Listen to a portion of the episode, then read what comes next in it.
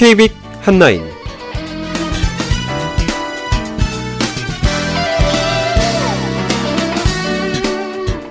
안녕하십니까 1월 17일 토요일 KBIC 한라인 진행의 시각장애 앵커 이창훈입니다.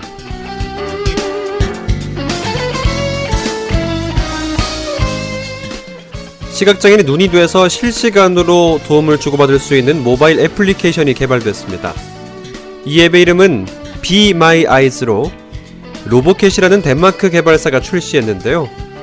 하지만 이 앱은 아직 애플 device에서만 사용이 가능하다는 점, 또 앱상에서 개선점이 발견된다는 점 등의 과제도 남아 있습니다. 그렇지만 시각장애 당사자 입장에서 보면 해결 가능한 범위가 확장되고 또 이를 돕는 비시각장애인에게도 시각장애인에 대한 이해 폭을 넓힐 수 있겠죠. 더 나아가 이렇게 누적된 데이터를 활용하게 되면 시각장애인의 삶의 질 개선을 위한 유의미한 통계 자료로서도 역할을 할 수 있을 것으로 생각됩니다. 이 방송을 청취하시는 많은 분들 같이 한번 써보시죠.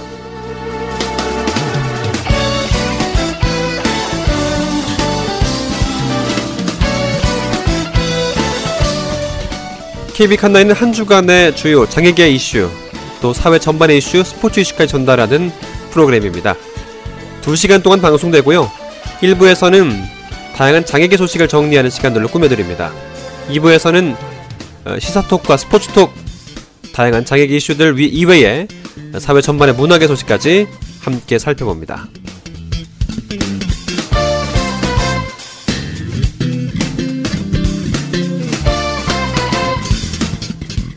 네, KBIC 핫라인은 KBIC 한국시각장애인 인터넷 방송을 통해서 방송 청취가 가능합니다.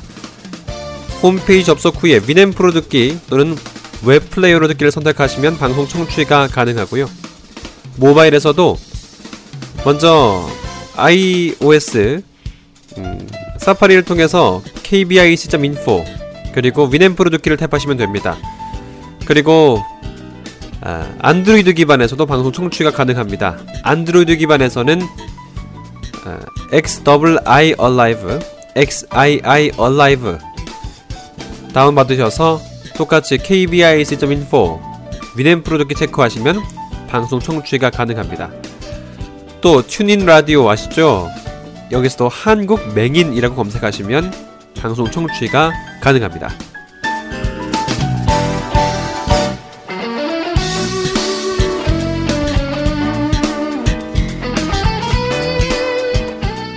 한 주간의 주요 이슈를 다루는 KBIC 한라인. 지금부터 출발합니다.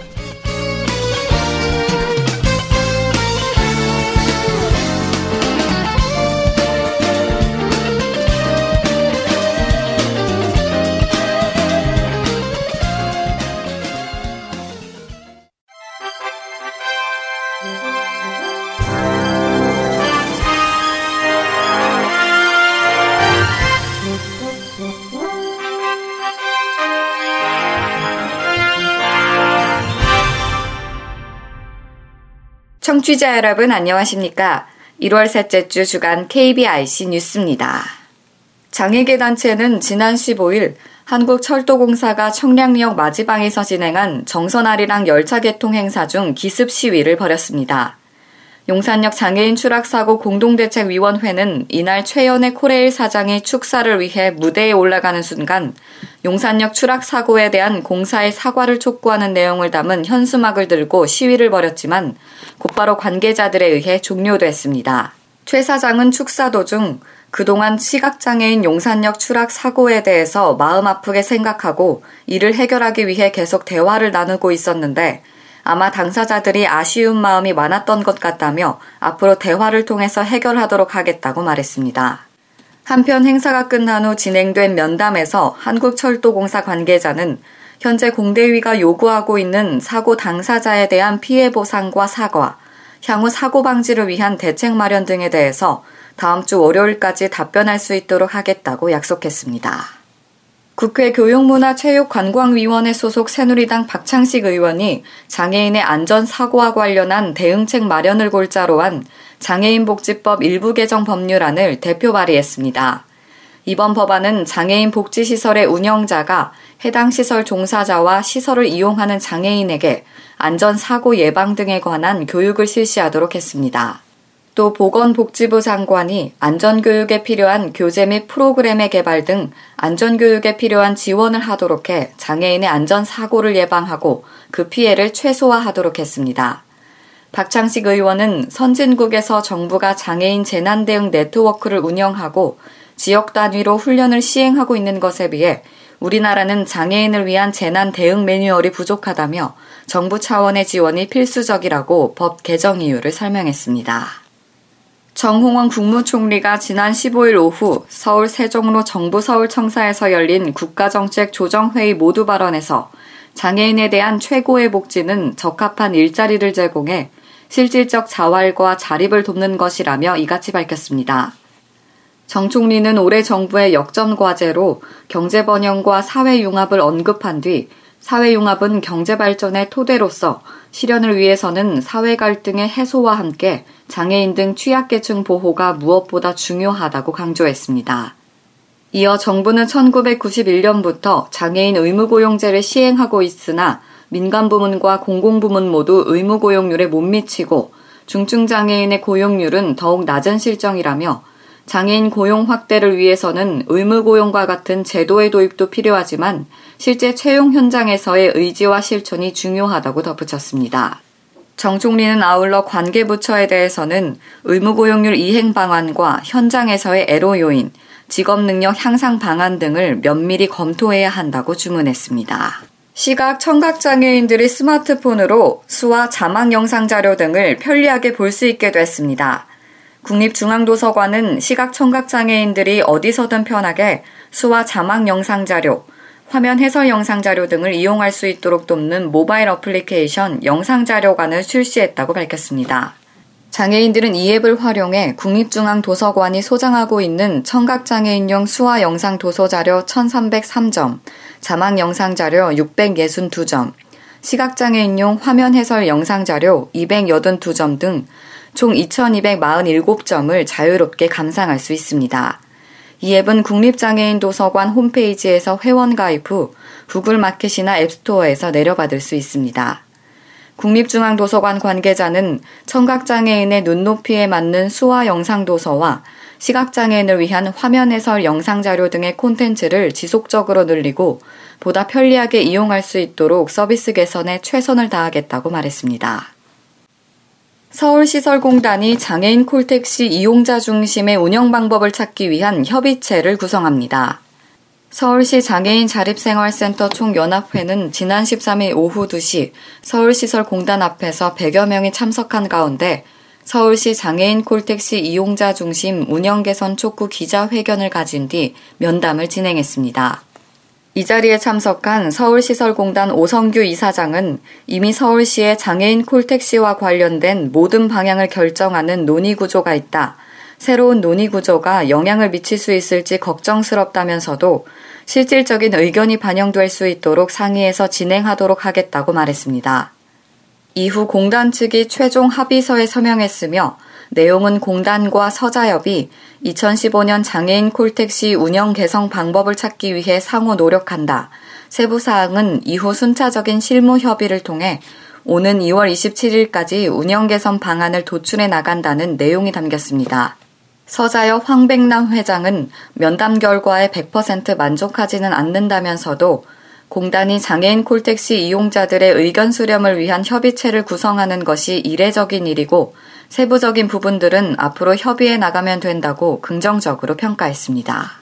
한국장애인고용공단 서울지사가 지난 13일 서울지방고용노동청 5층 컨벤션홀에서 장애인 고용부담금 신고 납부 설명회를 개최했습니다.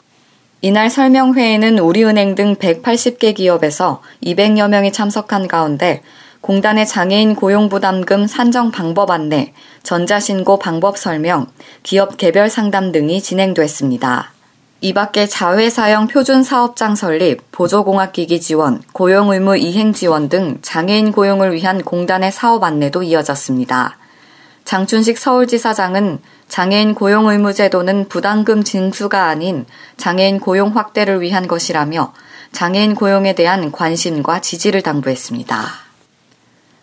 에어부산이 올해부터 운항하는 모든 항공기에 시각장애인을 위한 점자 기내 안전 브리핑 카드를 비치했다고 밝혔습니다.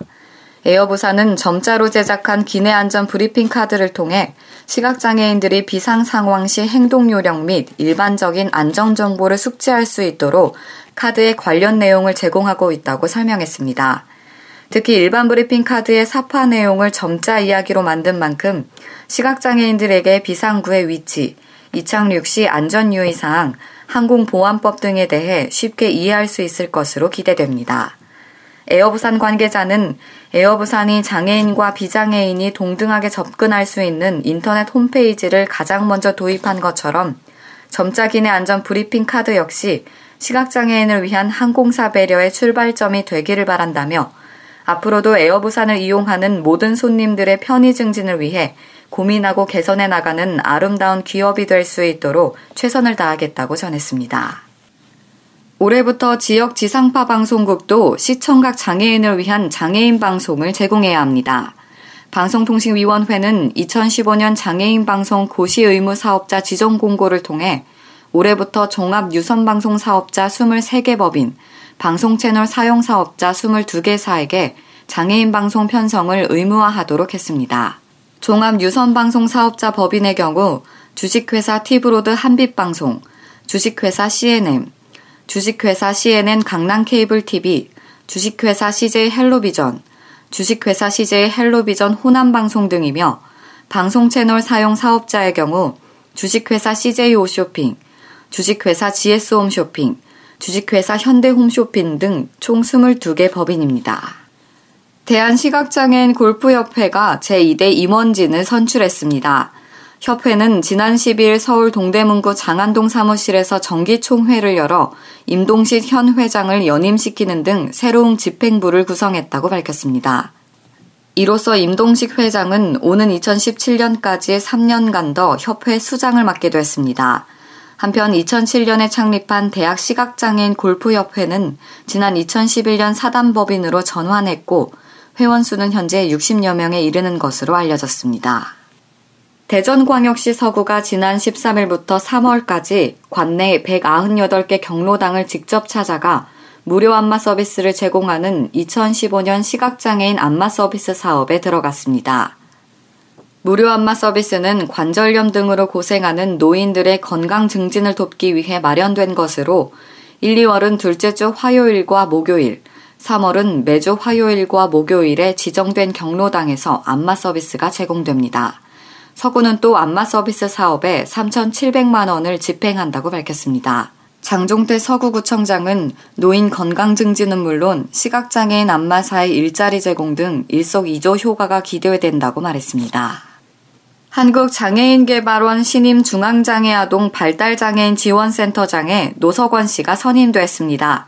신임 노석원 센터장은 건국대학교에서 법학을 전공하고 협성대학교 사회과학대학원에서 사회복지학 석사 학위를 받았습니다.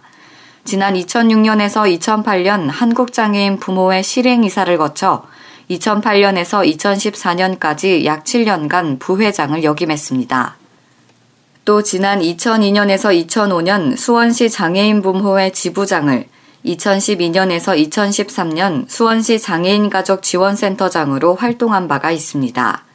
이 밖에도 미국의 발달장애인 지원제도 검토와 적용 방안 연구, 동료 상담의 일원과 실제 등 사회복지 관련 서적 집필에 공저자로 참여했습니다. 노 센터장은 계약일로부터 1년간 재임하게 되며 1년 단위로 평가를 거쳐 재임할 수 있습니다. 이상으로 1월 셋째 주 주간 KBIC 뉴스를 마칩니다. 지금까지 진행의 남서영이었습니다. 고맙습니다.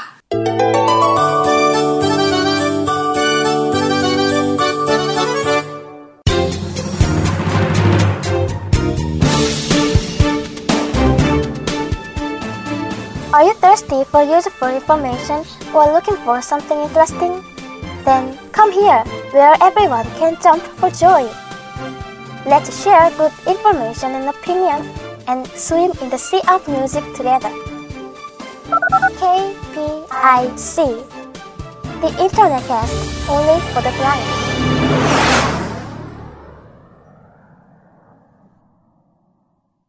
네, 이번 주도 하상 주간 소식 진행됩니다. 이번 주는 하상 장애인 복지관 소식을 정리해서 들어보는 시간이죠. 1월 첫 번째 하상 장애인 복지관 소식 하상 장애인 복지관 기획 홍보팀 강사은 선생님과 함께합니다. 안녕하세요. 네, 안녕하세요. 2015년 첫 번째 만나게 되는데요. 먼저 새해 복 많이 받으세요. 아, 네. 새해 복 많이 받으세요. 네, 늦, 늦었지만 이렇게 또 인사를 나누게 되는데요. 네, 그러네요. 네. 네. 첫 번째 또 1월 둘째 주, 뭐 네. 둘째 주간이지만 실질적으로 셋째 주인데 네. 어떤 소식이 준비되어 있는지 하나씩 들어보도록 하겠습니다. 전해주시죠. 네, 먼저 첫 번째 소식인데요. 1월 13일 화요일 하상 시각장애인 도서관 소리도서 신간이 발행되었습니다. 자세한 목록 내용은 사서함 3331번 또는 온소리 하상장애인 복지관 홈페이지에서 확인하실 수 있습니다. 이어서 두 번째 소식입니다. 하상장애인 복지관 학습지원팀에서는 시각장애 청소년들을 대상으로 방학 중 읽을 만한 도서 9권을 선정하여 보급해 드리고 있습니다. 다음 내용을 참고하셔서 신청해 주시기 바랍니다. 청소년 여러분, 드디어 기다리던 겨울 방학이 왔네요. 그동안 학업으로 바빠서 하지 못했지만 방학이 되면 꼭 해보고 싶은 일들이 많이 있겠지요? 그 중에 하나, 책을 만나는 일은 어떤가요?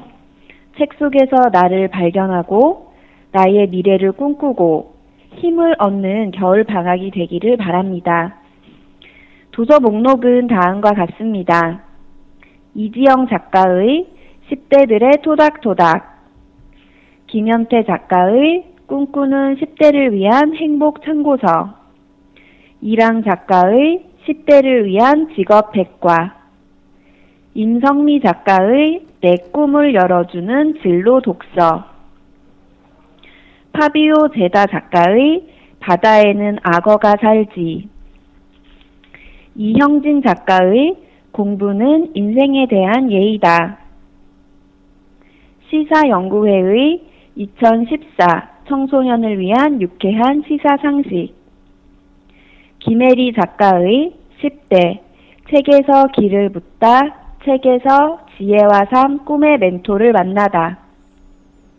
마지막으로 고도원 작가의 위대한 시작 고도원의 꿈꾸는 링컨 학교입니다. 청소년 도서에 관심 있는 분들은 하상장애인 복지관 학습 지원팀 박경화 02-560-4291 560-4291번으로 신청해 주시면 됩니다. 도서 형태는 전자도서 데이지 파일이며 비용은 무료입니다. 겨울 방학을 알차게 보낼 수 있는 청소년 도서에 많은 관심과 신청을 부탁드립니다. 네, 마지막 소식, 소식 을 듣기 전에요.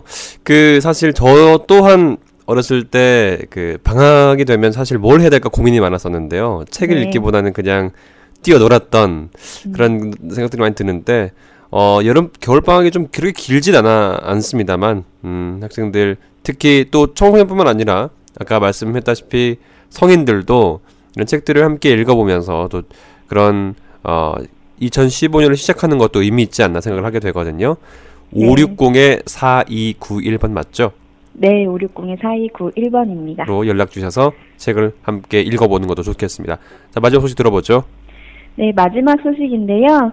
하상장애인 복지관 직업재활팀에서는 만 18세 이상 구직 장애인 또 취업을 앞둔 고3 장애 학생을 대상으로 직업 상담 및 평가, 취업 알선, 지원 고용, 취업 후 적응 지도 서비스를 제공하고 있습니다. 장애인의 건강한 자립을 위해 가장 중요한 것은 무엇보다 스스로 일을 할 수 있는 능력을 갖추고 경제적인 독립을 이루어내는 것인데요. 하상 장애인 복지관도 장애인 스스로 자립심을 갖고 직업 능력을 갖출 수 있도록 지속적인 노력을 기울이고 있습니다.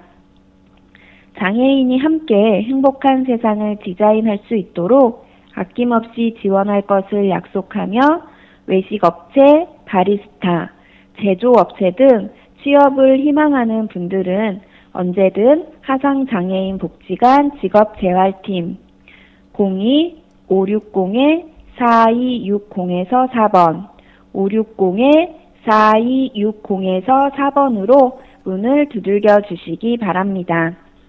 네, 오늘 준비한 화상 소식은 여기까지입니다. 네. 어, 마지막 소식 잘 들었습니다. 특히 취업을 준비하고 있는 분들에게 유용한 소식이고 또 고3이면서 이제 어, 졸업을 앞두고 있는 학생들에게도 굉장히 또 중요한 이야기일 것 같습니다.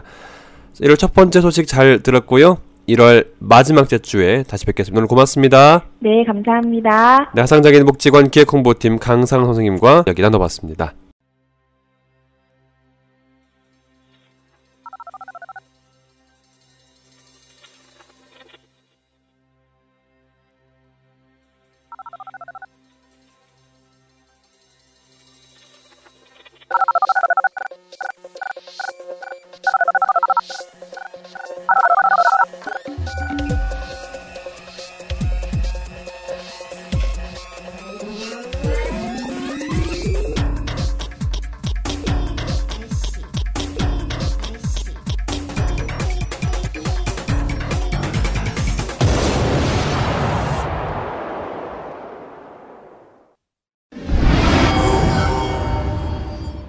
한국시각장애연합회 회장님의 신년사를 통해서 어, 연합회의 중점적인 사업들을 좀 소개를 했는데요. 오늘 인터뷰를 통해서 어떤 것들이 있는지 자세히 알아보겠습니다. 한국시각장애연합회 정책팀 강환식 팀장입니다. 안녕하세요. 네, 안녕하세요. 네, 새해 복 많이 받으십시오. 예, 복 많이 받으십시오. 네, 2015년에 첫 인터뷰 테이프를 끊으셨는데 감회가 그래도 좀 새로우실 것 같아요. 예, 그렇습니다. 음. 또한 해가 되고 또 올 한 해 또 사업을 잘 하기 위해서 음, 이렇게 계획을 세우다 보니까 음. 감회가 또 새롭습니다. 그러게요. 올해 정말 중요한 국제 대회가 열려요. 어, 서울 예, 시각장애인 어, 서울 세계 시각장애인 경기대회인데요. 예, 어. 대회는 좀 유치를 했는데 예. 한해 이 준비 과정에서 어려움이 좀 있었다고 들었습니다. 어떤 어려움들이 있었는지 네, 진행 과정도 예, 좀 예. 들려주시고. 그 시각장애인 연합회가 이제 회장님이 작년에 바뀌시면서 네. 보니까 그 대회를 유치하기는 했는데 그 유치에 소요되는 예산이라든지 뭐 이런 부분들이 전혀 확보가 안 돼 있었던 거죠. 네. 그래가지고 저희 이제 집행부에서 이 대회를 과연 우리가 해야 되느냐 말아야 되느냐부터 하게 되면 이제 예산 뭐 유치부터 해가지고 저희가 1년 동안 그 저희 뭐 그 임원진들이 총력을 기울여가지고 어, 정부 예산이라든지 이런 거 확보하고 또 대회 추진을 하는데 그다음에 조직을 만드는데 굉장히 많은 노력이 작년에 들어갔고요. 결국에는 이제 그렇게 이제 1년 동안 이제 작업을 한 9개월 정도 네. 이렇게 노력을 해서 이제 대, 대회를 유치하기 위한 이제 기본 프레임을 이제 갖춘 상태인 거죠. 그렇군요. 음. 12월 16일 날 이제 그 스타트업을 기점으로 해서 네. 어, 대회의 성공적 개최를 위한 시동을 건 셈입니다. 어, 이 5월에 열리게 되죠. 날짜가 어떻게 되는 거예요? 예, 5월 10일에서 18일 그 네. 주간에 열리는 거고요. 어, 그래요. 날이 좀 따뜻해질 때쯤 열리게 예, 되는군요. 그럼요. 음, 그래. 자세한 내용은 또 다른 인터뷰를 좀 잡아서 어, 들려드리도록 하고요. 예, 예. 어, 다음으로 그 생활 필수품 등을 구매할 때 그 시각장애인들이 구매에 필요한 정보들을 더 많이 알 수 있게 시스템을 구축을 하셨다고 하셨는데, 아니, 어, 구축을 하려고 음, 노력, 구축을 계획, 하는- 계획을 네, 좀 하고 계시군요. 그 예산 작업부터 해가지고 이것도 굉장히 음. 많은 이제 재원이나 이런 부분들이 필요한 거기 때문에 음, 이것도 계획이 필요한 사실- 거군요. 음, 예. 이 부분이 굉장히 중요한 게 저희가 이- 시각장애인들이 뭐 냉장고를 하나 살래도 아니면 의약품을 하나 구매를 할래도 관련 정보를 얻기가 참 어렵잖아요. 뭐 그렇죠. 개별 사이트에 들어가서 정보를 얻는다고 해도 사이트의 접근성을 또 봐야 되고 네. 그다음에 뭐 의학 정보 같은 경우는 사실은 굉장히 그 의약품 오남용 부분하고도 굉장히 관련이 있다 보니까 네. 저희들이 그런 부분을 해소하기 위해서 이런 정보들을 그 이게 사실은 데이터들이 잘 만들어져 있는 게 굉장히 많아요. 일반 음, 뭐 상품 정보 같은 경우도 일반 DB가 있고 의약품 같은 경우도 일반 DB들이 있어서 이것들을 모아가지고 시각장애인이 뭐 하나 이 하나의 시스템에서 카테고리에서 쭉 이렇게 접근해서 정보를 얻어볼 수 있도록 하는 그런 구상을 가지고 이제 그런 이 프로젝트를 추진을 하려고 하는 거죠. 아, 네. 그래서 원스톱으로 원하는 제품들의 정보를 얻어보고 이렇게 그 정보를 공유할 수 있도록 하는 그런 구조를 만들려고 하는 겁니다. 음, 이게 계획이 수립돼가지고 실현이 된다면 어떤 도움이 될까 시각장애인들에게? 우선은 시각장애인들이 이제 제품 정보를 얻기 위해서 네. 뭐 도움을 다른 사람의 도움을 받거나 그런 필요성이 좀 적어지게 되겠고요. 네. 그다음에 이제 그 시각 한 자리에서 그러니까 한 예를 들어서 뭐 시- 지금 시각장애인들이 통신망을 이용하듯이 그렇게 이제 전용 통신망이라든지 아니면 전용 시스템을 이용해서 모든 그러니까 생활 제품의 생활 제품이라고 하는 뭐 여러 가지 뭐 카테고리가 있겠죠. 뭐 전자 제품이 있을 수도 있고 네. 뭐 심지어는 뭐 생활 필수품이 있을 수 있고 먹거리가 있을 수 있고 그런 정보들에 대한 것들을 어, 예를 들어서 뭐 냉장고에 음, 냉장고가 있다 그러면 이 냉장고는 뭐 어떤 특성을 가지고 있는지 이런 정보들을 쉽게 자기가 이제 물품을 구매하기 위해선 정보를 알아봐야 되잖아요. 네. 근데 시- 지금 현재는 알아보는 방법이 뭐 우리가 전화를 통해서 알아보든가 아니면 방문을 해서 알아보든가 음. 뭐 여러 가지 인터넷을 통해서 알아볼 텐데 그런 것들을 조금 더 편리하게 할 수 있게 해주자는 거죠 시각장애인들한테 음. 그래서 한 자리에서 알아볼 수 있게 그런 정보들을 이게 원스톱이란 얘기죠. 시각장애인도 원스톱으로 예, 예, 쇼핑 볼 그렇죠. 수 있다. 예, 그렇습니다. 다음은 작년 인터뷰 때 소개된 사업인데요. 점자 네. 음성 표지판입니다. 예, 예. 스마트폰 등을 통해서 건물 정보나 내부 위치 예. 등을 음성으로 설명 들을 수 있는 아주 편리한 제도였죠. 지금 진행 단계는 어떤가요? 어, 현재는 그 reference를 만드는 단계라고 해야 되는데 음. 아마 최근에 그 저희가 그 카페베네라고 해서 네. 그 커피숍의 음성, 그러니까 커피숍의 메뉴판에다가 그런 바코드를 그 음성하고 같이 나오는 바코드를 집어넣어가지고 음. 이 시각장애인들이 이용할 수 있도록 했고요. 네. 올해 최대의 목표는 저희가 이거를 그 편의증진법에다가 집어넣어가지고 실제로 의무화시키는 게 올해 이제 최대의 목표라고 할 수 있습니다. 아, 네. 그렇군요. 편의점이 더 시각장애인들에게 더 도움이 될, 수- 편의점에서 쇼핑하는데 더 도움이 될 수 있게끔. 예. 어, 뭐 그런 데도 도움이 될 수 있고 음. 아니면은 우리가 시각장애인들이 제일 문제가 뭐냐면 음. 건물을 찾아가는 것도 문제지만 네네. 건물 안에 들어갔을 때 자기가 원하는 사무실을 찾아가는 것도 굉장히 아, 곤란하거든요. 그렇죠. 네. 뭐 갑자기 608호로 알아 막 이러면 곤란하잖아요. 아, 못 찾죠, 잘. 다닐 때. 이제 그런 부분들을 더 의무화를 해가지고 그런 이제 이용 목 그런 이용 목적이 있는 곳에다가는 이런 표지판 태그를 다 붙이도록 해가지고 시각장애인들이 스스로 이제 스마트폰이나 이런 걸 이용해서 원하는 위치를 정확히 확인할 수 있도록 하는 게 올해의 목표인데 이제 제- 그걸 하기 위해서는 제일 중요한 게 그 장애인 노인 임산부 등의 편의점진 보장에 관한 법률에다가 네. 이 조항을 좀 집어넣어가지고 음. 지금은 이제 점자 표지판만 돼 있거든요. 네네. 그것도 뭐 일부 뭐 화장실이나 이런 데만 설치가 되게 돼 있는데 네. 그런 부분을 좀 확대해서 이 공공 건물이나 공공 시설에는 다 설치할 수 있도록 하는 게 이제 저희 목표입니다. 네. 요즘 시각장애인들이 불편을 많이 호소하는 사례가 인터넷 공간 등에서 정보를 제대로 얻을 수 없다는 점이었는데요. 네, 예, 맞습니다. 이- 이런 점을 좀 보완하고 고쳐나가기 위해서 한시련이 민간 자격 제도를 운영한다, 운영을 한다고 들었어요. 예, 예. 그러니까 이제 웹과 모바일 접근성을 높이기 위한 전문가를 좀 예, 예. 한시련이 양성을 해서 자격 제도를 좀 운영한다는 계획인데, 네. 어, 뭐 이런 계획 맞나요? 어, 이런 네, 계획이 맞습니다. 좀, 이게 왜이 저희가 이거를 생각을 하게 됐느냐면 네. 어, 사실은 이제 시각장애인들이 잘 이용하기 위해서 웹 접근성을 지켜서 만들어라 이런 얘기를 많이 하, 잖아요 네.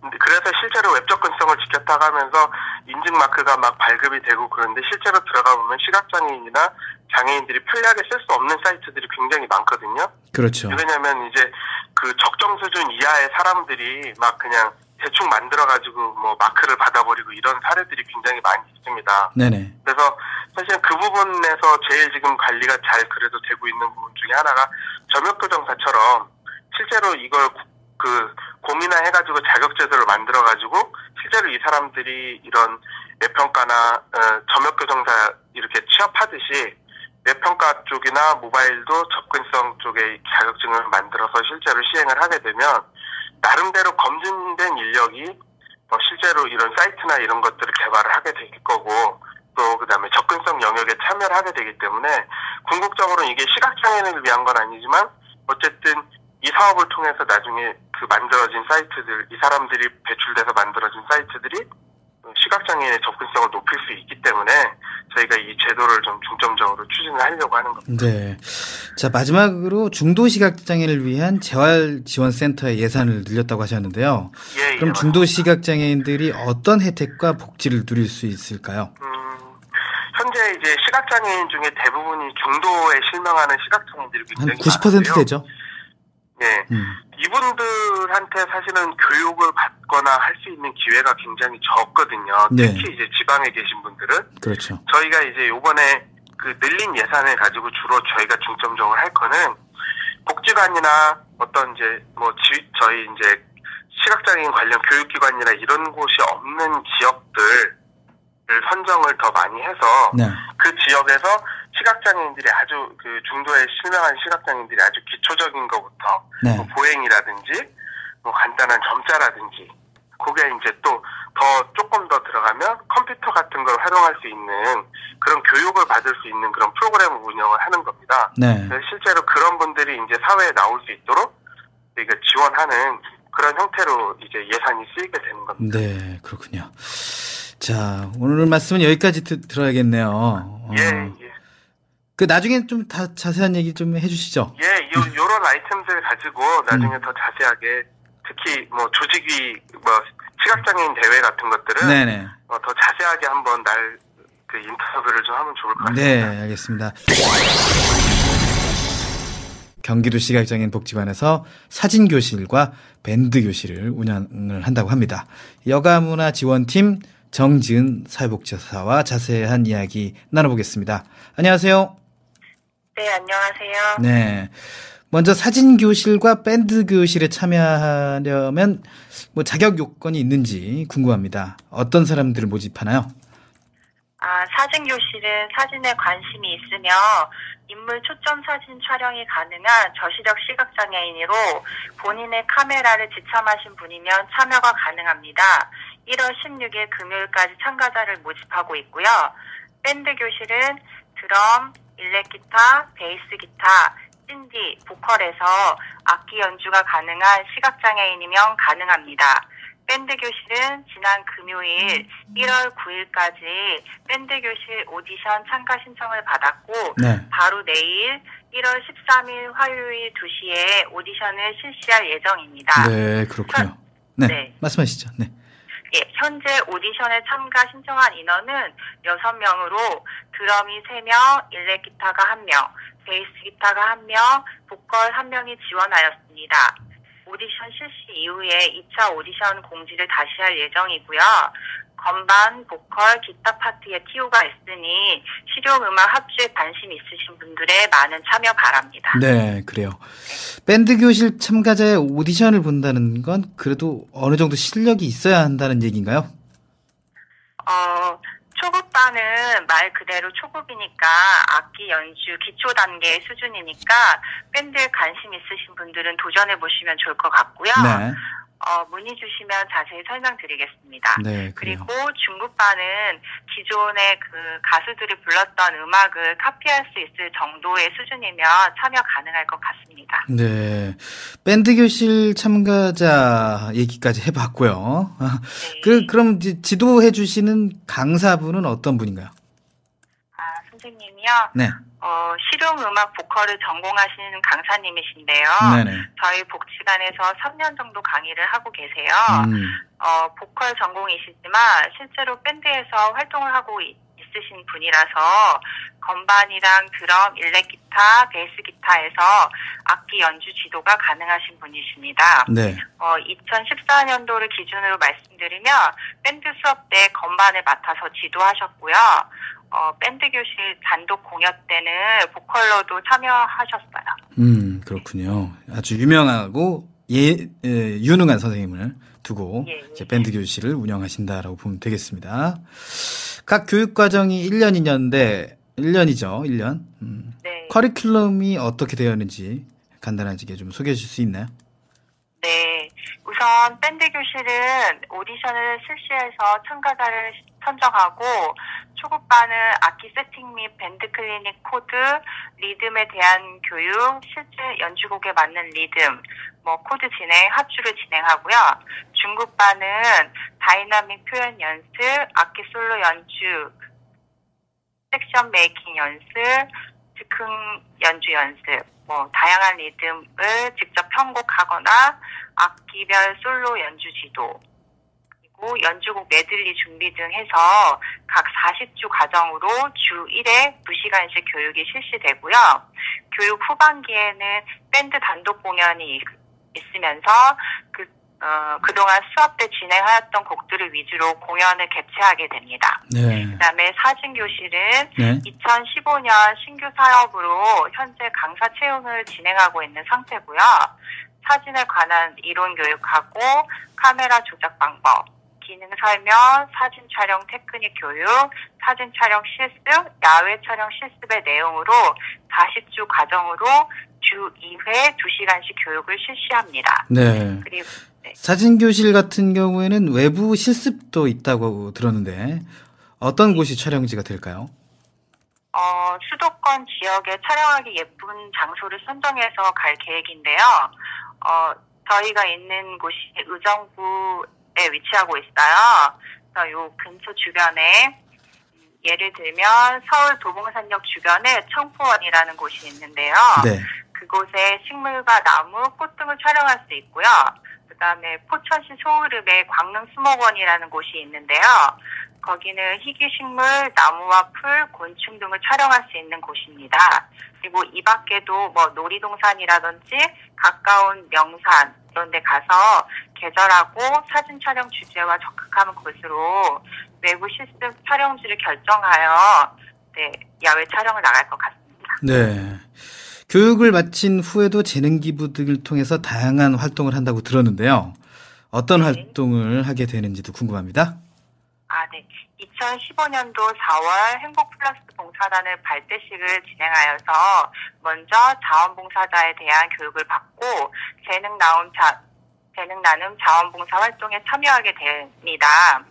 교육이 한 3개월 정도 진행된 이후에 사진 교실은 복지관 소식지 사진 촬영, 복지관 행사 시 사진 촬영, 뭐 장수 사진 촬영, 사진 전시회 개최 등의 재능 기부 활동을 하게 되고요. 밴드 교실은 단독 공연, 어, 복지관 행사 시, 지역 행사 시 산, 산조 공연 등의 행복 플러스 봉사단으로 재능 기부 자원 봉사 활동에 참여하게 됩니다. Visual down, radar down. What's happening? Okay, y'all, this is it. This is the KBIC. KB 카톡 시간입니다. 오늘은 시각장애인을 위한 운동 길라잡이 속의 1탄을 소개해드리겠습니다. 체력 부족 시각장애인, 딱 맞는 운동 선택법입니다. 저는 낭독자 전소영입니다. 시각장애인은 비장애인과 같은 양의 신체 활동을 필요로 함에도 넘어짐에 대한 두려움으로 인해 하루 1700보가량의 운동량이 감소된다는 보고가 있다. 이에 시각장애인의 경우 더욱 적극적으로 운동이 필요하다. 운동을 통해 위치감과 균형 감각 등 신체의 다른 기능은 물론 인간관계 형성도 도움받을 수 있다. 그런데 이들에게 운동은 멀고 멀기만 하다. 최근 서울의대 국민건강지식센터가 시각장애인과 그 가족, 시각장애인을 지도하는 이들을 돕기 위해 시각장애인을 위한 운동 길라잡이 책자를 제작했다. KB 카톡에서는 이번 주와 다음 주 이 책자에 나타난 운동 전 고려 사항 및 지침, 실제 종목별 운동 방법을 소개한다. 첫째, 체력이 부족한 시각장애인, 어떤 운동을 해야 할까? 먼저 시각상실로 인해 활동의 기회가 감소하고 주위의 과잉보호로 인해 운동 발달이 지연된다면 시각장애인에게 안전한 환경에서 움직일 기회를 제공하고 또 안전하다는 것을 몸으로 시범을 보인다. 촉각 신호와 언어를 사용해 활동을 적극 격려하고 움직임에 대한 자세한 피드백을 제공해야 한다. 발을 질질 끌고 앞으로 기울여 어깨가 움츠려든 모습은 특히 전맹 시각장애인에게서 자주 볼 수 있는 자세다. 자세 교정 운동을 한다면 교정은 물론 신체가 받는 스트레스를 줄여준다. 촉각과 언어를 사용해 바른 자세를 알려주고 일상생활에서도 유지할 수 있도록 각인시켜주면 좋다. 신체의 위치를 형상화하는 훈련의 부족으로 평형성 발달이 지연된 모습이라면 댄스나 요가, 움직임 교육 같은 연령에 적합한 실제 활동에 참여하면 된다. 안정적인 자세의 기본 요소를 배울 수 있도록 해야 한다. 둘째, 보폭이 좁다? 그렇다면 고관절 운동이 딱! 보폭이 좁고 걸음걸이가 느려진 보행 특성을 보완하기 위해서는 고관절을 굴곡, 신전시키는 훈련을 해 보폭을 늘리면 된다. 달리기를 할 때 음성 만보기를 사용해 연습하면 보행 능력을 향상시킬 수 있다. 안전한 길에서의 반복 훈련을 통해서도 보행에 자신감을 얻을 수 있다. 비장애인에 비해 낮은 수준의 체력이라면 보조 파트너 또는 가족과 협력하면 된다. 줄넘기 웨이트 트레이닝, 에어로빅, 2인용 자전거 타기, 걷기 등의 운동은 체력 단련에 도움이 되며 체력의 향상은 집안일, 옷 입기 등의 일상생활을 수월하게 해준다. 또 본격적인 신체 활동에 앞서 스트레칭을 통한 준비 운동이나 기본적인 근력 운동에 참여하는 것은 근력과 유연성을 향상시켜 부상의 위험을 방지한다. 시각장애인도 안전하게 시행할 수 있는 대표적인 심폐기능 향상 및 근력 강화 운동은 걷기, step box를 활용한 저강도 에어로빅, 스트레칭, 웨이트 트레이닝, 스피닝, 요가 등이다. 셋째, 운동 전 장소와 환경이 중요해요. 자신의 부족한 부분을 채우기 위한 운동을 택했다면 운동 전 고려해야 할 부분을 훑어봐야 한다. 먼저 고려해야 할 점은 장소다. 밝은 장소가 좋으며 출입구가 있을 경우에는 아예 닫아두거나 반대로 활짝 열어두는 것이 좋다. 특히 실내 운동의 경우 출구의 위치 및 방향에 대해서 미리 알려줘야 한다. 운동 시작 전에는 자유롭게 주위 환경에 적응할 수 있도록 주위를 관찰하고 또 운동 도구들을 사용해 볼 수 있어야 한다. 또 보호자와 함께 바닥에 표시된 돌출선, 이런 선과 같은 표시를 확인해 경계를 인지하고 경기장을 돌아보며 거리를 확인해야 한다. 주위를 둘러보는 것도 중요하다. 장애물의 위치를 사전에 파악하고 주위 사물에 대한 관찰을 한 후에는 사물의 위치를 바꾸지 않는 것도 포인트다. 장비나 기계를 이용할 경우에는 버튼 조작 등에 대해 충분한 설명을 들은 후 이용하며 보관 방법도 익혀야 한다. 소리가 나는 운동기구면 사전에 소리를 들어보는 것도 중요하다. 또 운동 전 본인의 안과적 상황이 허용하는 운동의 범위에 대해서는 정확한 상담이 필요하다. 예를 들어 망막 박리의 재발 위험이 높을 경우에는 이럴 때 피해야 할 운동 등에 대해 의사와 상담이 필요하다. 네 번째, 지도할 땐 직접적으로 알려주세요. 특히 무엇보다 운동을 할 때에는 안전이 가장 중요하다. 모든 참여자가 주의사항을 숙지함은 물론 주위의 위험한 물건들은 사전에 모두 제거해야 한다. 또 공중으로 날아다니는 물체의 위험성에 대해 충분히 교육이 이루어져야 하며 모든 참여자들의 주의가 필요하다. 적절한 운동 장비와 복장을 착용하는 것도 기본이다. 시각장애인에게 운동을 지도할 시에도 고려할 점은 있다. 새로운 동작을 알려줄 때는 언어적 설명과 함께 직접 자세를 교정해줘야 하는 것. 신체 접촉을 통해 자세를 알려줄 때는 미리 말을 하고 만져야 하고 또 부드러운 동작으로 해야 한다. 또 움직임을 알려주면서 동작의 이름을 알려줘야 하며 되도록 스스로 운동할 수 있도록 해야 한다. 중간중간 잘 하고 있는지 이야기하는 것도 중요한 부분이다. 배우기 어렵거나 오래 걸리는 동작은 미리 이야기하는 것이 좋다. 방향을 이야기할 시에도 오른쪽, 왼쪽이라고 정확히 알려줘야 한다. 네 가지 다 기억하실 거죠? 출처는 에이블 뉴스입니다. 감사합니다. 네, 전수영 씨 고생하셨습니다. KB 칸나인이 준비한 1부 여기서 마치겠습니다. 잠시 후 시사톡과 스포츠톡 강윤택 우리동작 장인 자립생활센터 소장 박의권 해설위원과 2부에서 만나죠.